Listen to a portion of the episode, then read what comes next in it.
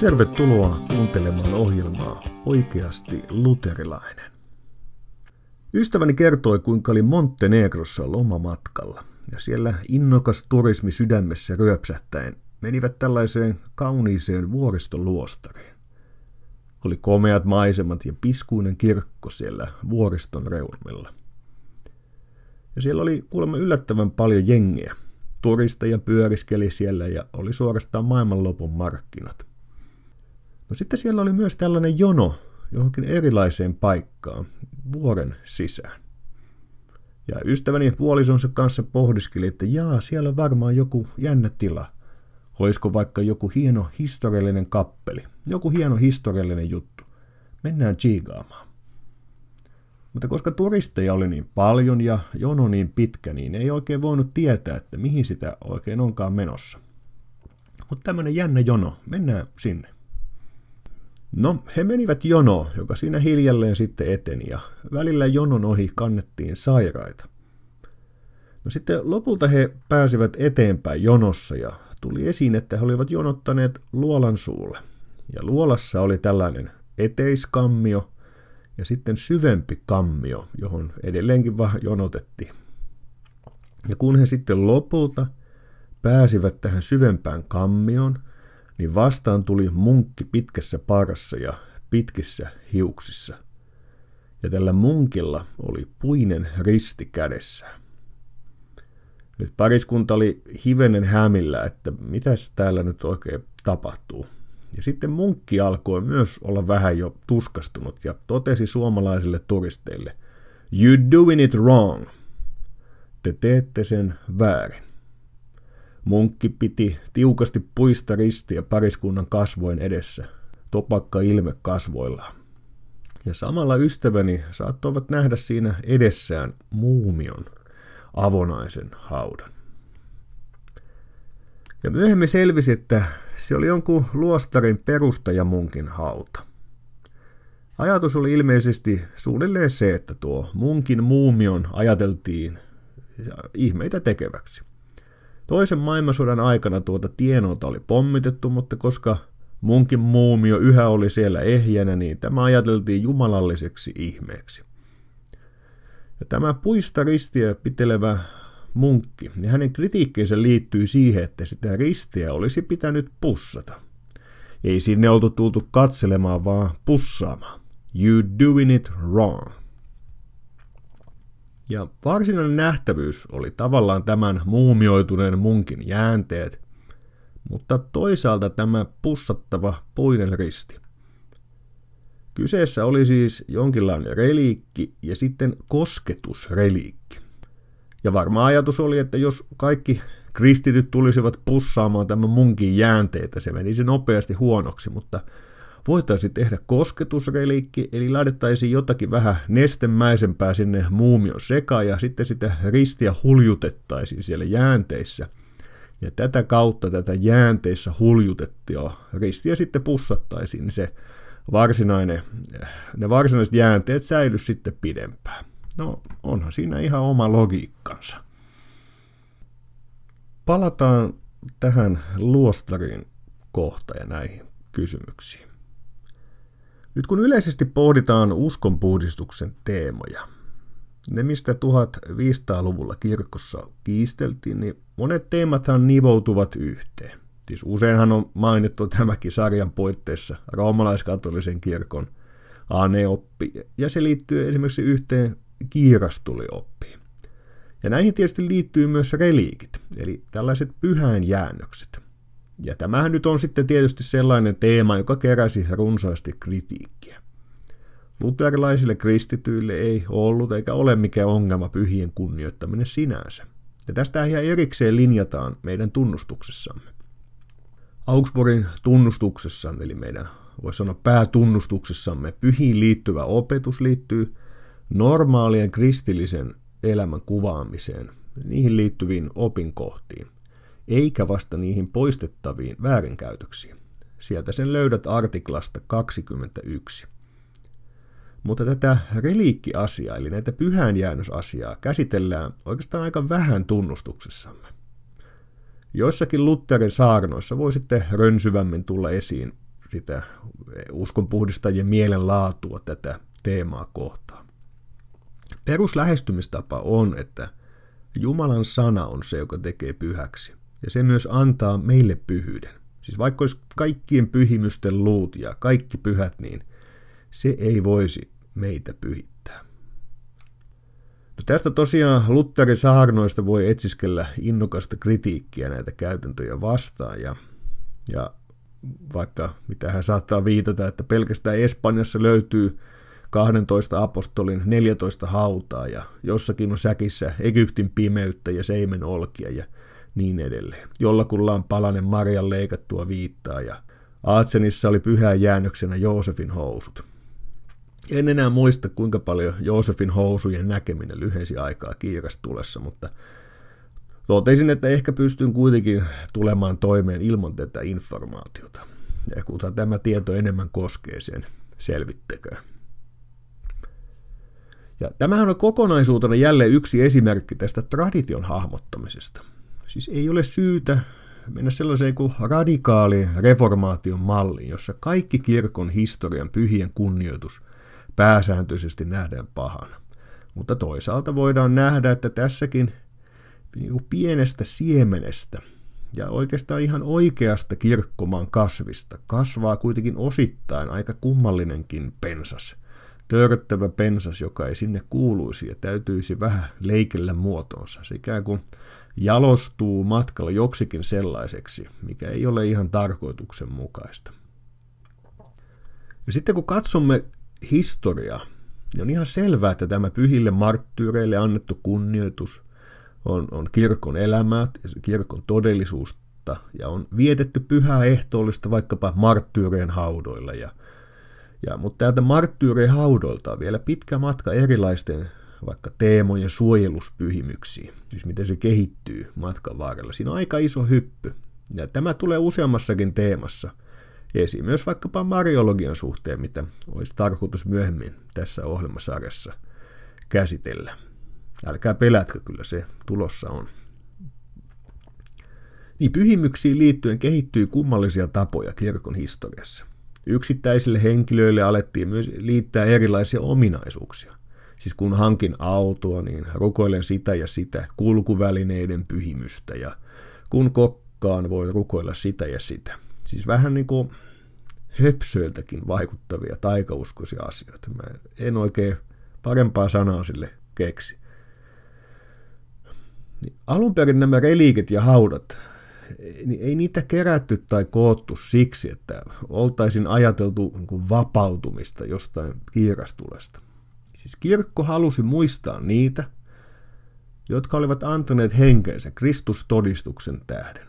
Tämä on ikään kuin se siemen, joka sitten vuosisatojen kuluessa kasvaa aika omituiseksikin pensaaksi välillä kirkon kasvimalle. Ja tähän liittyy myös nämä erikoiset pyhäjäännökset tai oikeastaan se joskus erikoiset niihin liitetyt opit. Ajattelisin niin, että se että siihen hyvään ajatukseen pyhien muistamisesta, suurten todistajien kunnioittamisesta, niin siihen sitten liittyy erikoisia ja vähän taikauskoisiakin ajatuksia. Sellaisia, mitä Jumala ei ole määrännyt ja asettanut. Mutta on myös niin, että nämä reliikit eivät välttämättä yhdisty kiirastulioppiin. Ja tämänhän me nähdään tietysti ortodoksisesta kirkosta, joka sitten vaikkapa erään luostarin käytäntöihin saimme ihan pienen kurkistuksen äsken. Ja nyt eikä joudun sanomaan, että tuntuu, että tästä reliikkiteologiasta on vähän sellainen hämmentynyt olo. Vaikka emme halua eksyä hämmennyksen teologiaan, niin, niin on silti teemoja, joiden äärellä voi luterilainen kokea vähän hämmennystä. Siis monenlaista jännittävää sitä on kirkohistoriassa pohdiskeltu ja vaikkapa luostarien historiassa – joku voi muistaa kuvauksen vaikkapa Karamatsovin veljeksistä ja kuinka siellä pohditaan jo ruumiin hajun ja pyhyyden välistä yhteyttä. Mutta monista tällaista teemoista tulee jotenkin vaivautunut olo. Siis vaikka olen toki halunnut tässä sarjassa käsitellä teemoja, jotka aiheuttaa myös polemiikkeja vähän kuin pakon edessä, niin vaikka aika montaa asiaa ymmärtää – Niin jotenkin tämä reliikki-asia on hämmentävä. Ja paljon on tyhjiä kohtia vaikkapa ortodoksisessa reliikkiteologiassa. Mutta siinä on piirteitä, joista on niin todella hankala raamatun pohjalta saada kiinni. Ja, ja myös varhaisen kirkon pohjalta nähdään tietyt ne siemenet, jotka sitten kasvaa johonkin muualle. Mutta voin ymmärtää toki sen motiivin siellä taustalla ja jopa jakaa sen. Siis tämä ajatus pyhien kunnioittamisesta. Mutta jälleen kerran se sovellutus on jotakin, jota ei oikein voi seurata. Eli kun luterilainen lukee nyt vaikkapa ortodoksien tekstiä tämmöisistä teemoista, ja tällaiset säilytettävät muistoesineet tai jäännökset pyhiltä paikoilta ja pyhiltä ihmisiltä ovat niin ylipäätään säilyttämisen arvoisia ja kunnioitettavia, niin ei siinä ole mitään vaikea sinänsä. Mutta se sovellutus, joka siitä seuraa, tuntuu nouseva vähän kuin skaalan yli. Mutta yhtenä hämmentävänä piirteenä joudun nostamaan esiin tämän niin käsityksen kosketusreliikeistä. Siis ortodoksisen ajattelun mukaan aina se ero varsinaisen reliikin ja kosketusreliikin välillä ei ole aina niin suuri.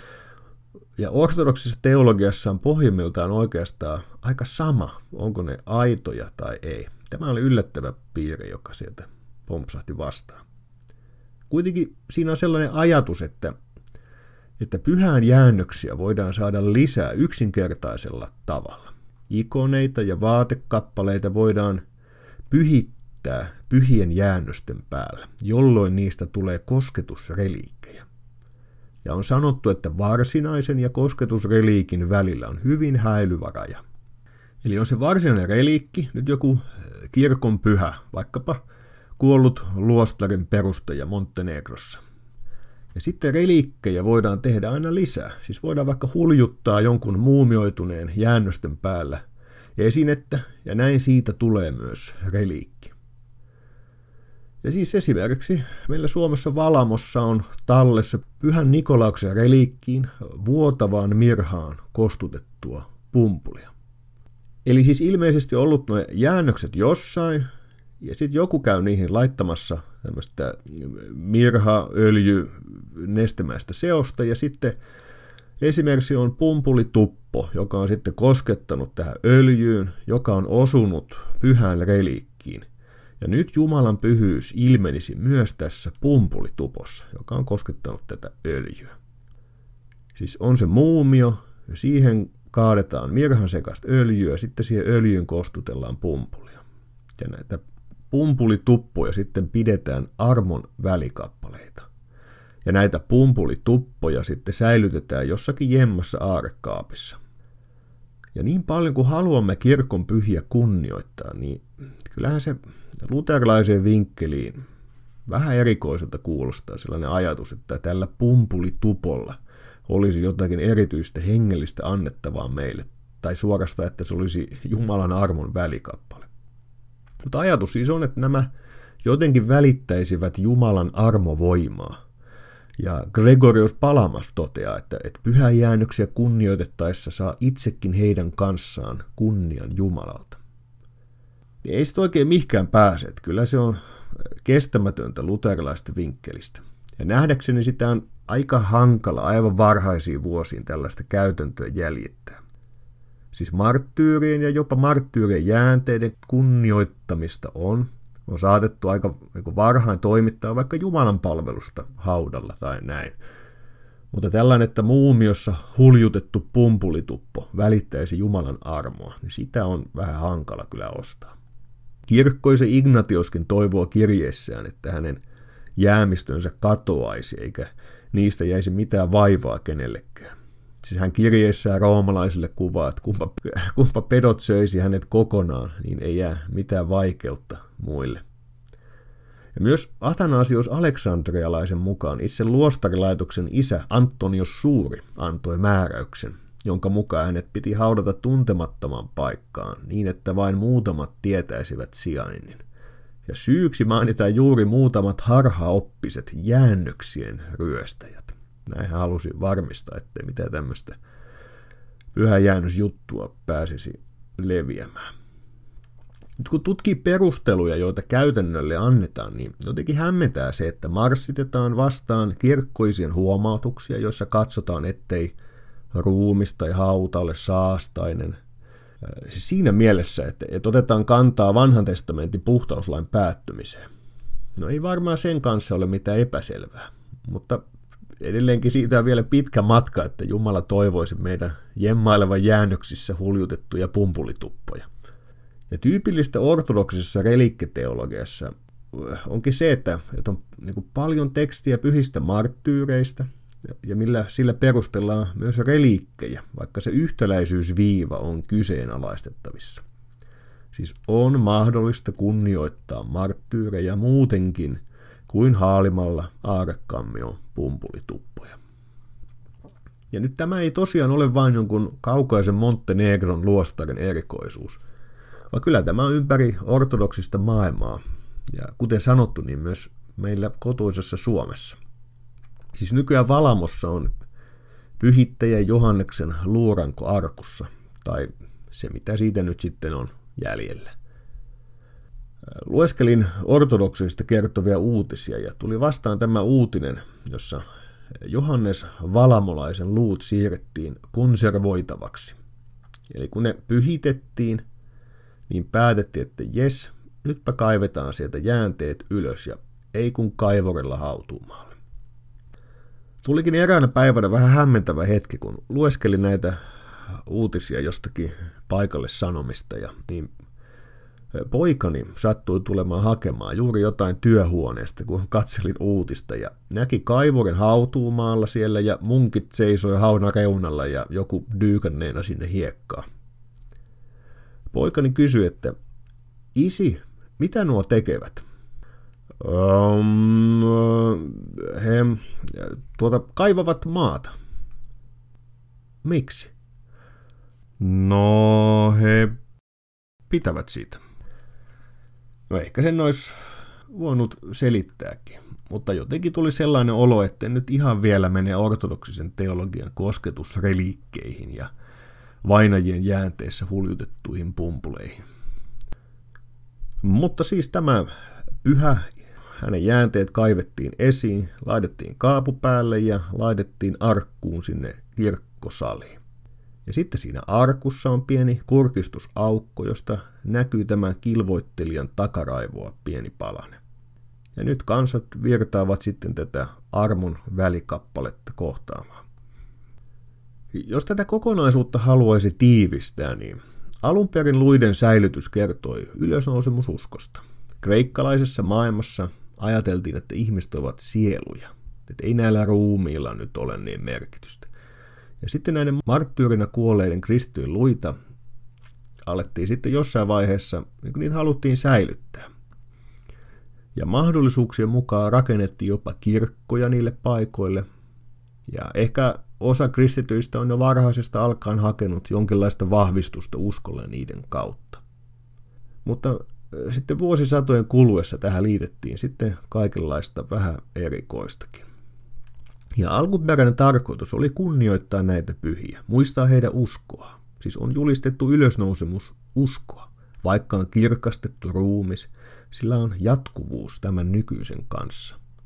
Ja jälleen haaste meille nykypäivän kristityille on se, että voisimme löytää sellaisen tavan toteuttaa pyhien kunnioittamista, joka toisaalta kirkastaisi Jumalaa, säilyttäisi asiat oikealla paikallaan, rohkaisisi uskossa – kilvoittelussa, Jumalan seuraamisessa.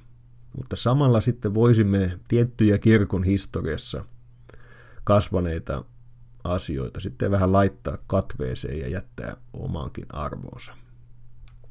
Raamatusta meille tulee vastaan kuningas Hiskiä, jolta voimme nähdä oikeastaan tietyn reformatorisen periaatteen. Hän poisti palvontapaikkoja ja poisti myös pronssikäärmeen, jonka Mooses oli tehnyt, koska sen kunnioitus oli mennyt överiksi. Ja Hiskiä tuhosi pronssisen käärmeen, joka kuvasi pelastusta, mutta jotenkin mennyt vinksalle ihmisten mielissä. Siis tätä samaa periaatetta voi toteuttaa myös kirkon elämässä.